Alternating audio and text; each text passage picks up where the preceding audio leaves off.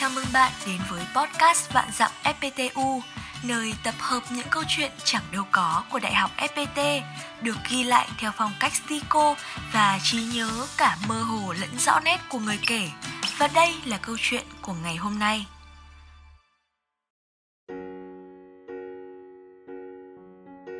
Những điều kỳ lạ ở FPT Edu, bài viết của Hà Hải Ngân, FPT Edu HO.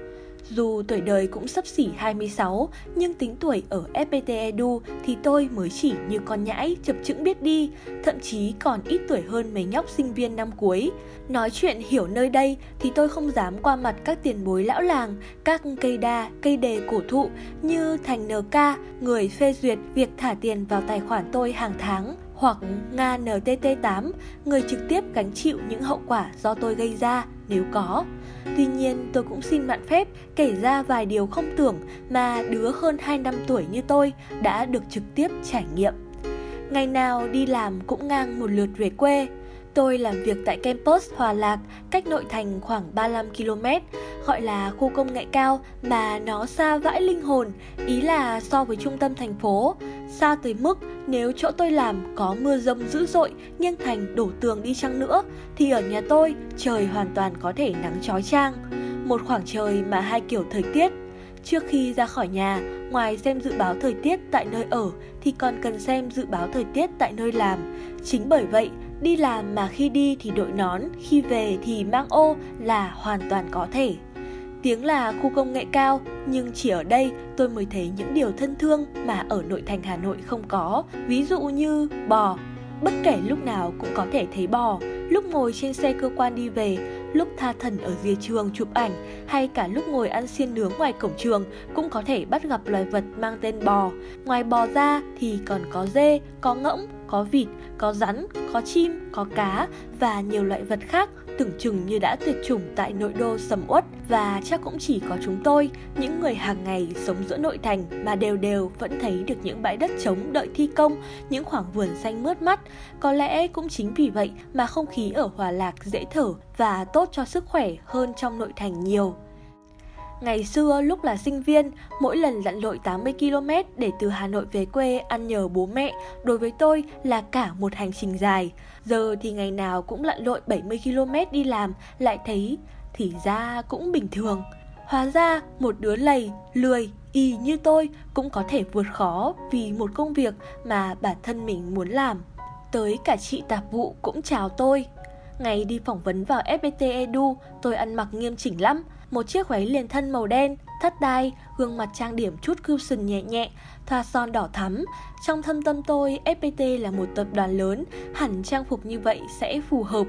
Ấy thế nhưng ấn tượng đầu tiên của tôi về FPT lại không giống như tưởng tượng cho lắm.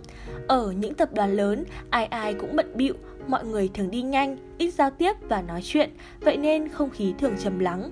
Thế nhưng ở đây, bắt đầu từ khi xuống xe cho tới lúc vào thang máy, tiếng ồn ào của phiên họp chợ buổi sáng chưa lúc nào dứt. Tôi ngỡ ngàng nhưng cũng không quên mừng thầm trong lòng vì có vẻ mọi người ở đây cũng dễ chịu. Tôi gión rén, bước vào sảnh R tòa Alpha, thẽ thọt hỏi anh bảo vệ vị trí của phòng phỏng vấn, chỉ mong đợi một câu hồi đáp có tâm. Ấy vậy mà, anh đứng dậy, đưa tôi tới tận cửa phòng luôn. Chưa hết ngỡ ngàng, trên đường sải bước tới phòng phỏng vấn, tôi có lỡ cười với chị tạp vụ. Ngày đầu tới đây mà, dù sao vẫn nên cười nhiều một chút để tạo thiện cảm.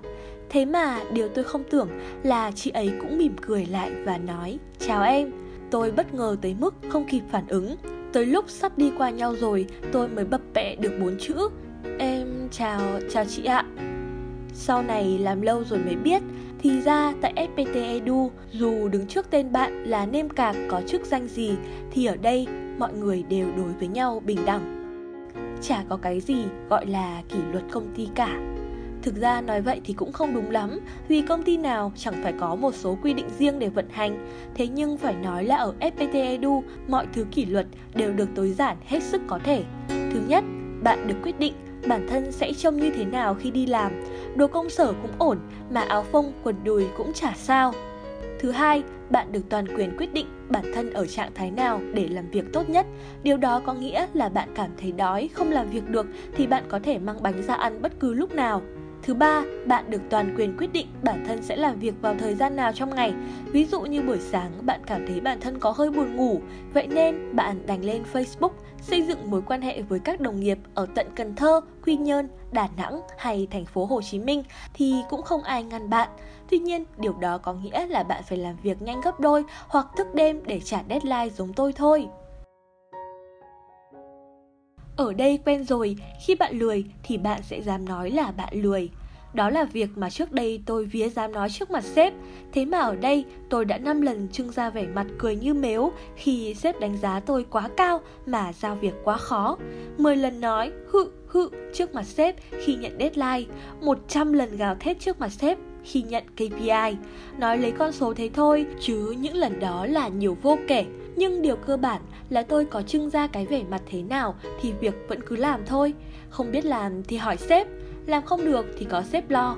Cũng may, với cái vẻ mặt lồi lõm và thực lực khi tỏ khi mở như thế mà tới giờ chưa bị sếp xóa hộ khẩu. Người mới vào có thể sẽ hoảng hốt khi thấy chúng tôi ố á thốt lên hả, hơ hơ, hự hự, cái gì ạ? Khi nghe deadline và KPI từ sếp nhưng ở đây quen rồi, khi bạn lười làm việc hoặc buồn ngủ giữa giờ làm, bạn còn dám nói nữa là mấy cái câu cảm thán đơn thuần như thế. Vì ở đây, người ta đánh giá bạn qua kết quả công việc, chứ không phải mấy câu vu vơ tầm phào như thế. Nhưng tôi cũng nói rồi, muốn lười hay buồn ngủ gì là chuyện của bạn. Việc thì vẫn phải làm, không xong thì tăng tốc hoặc thức đêm để trả deadline. Có vậy thôi.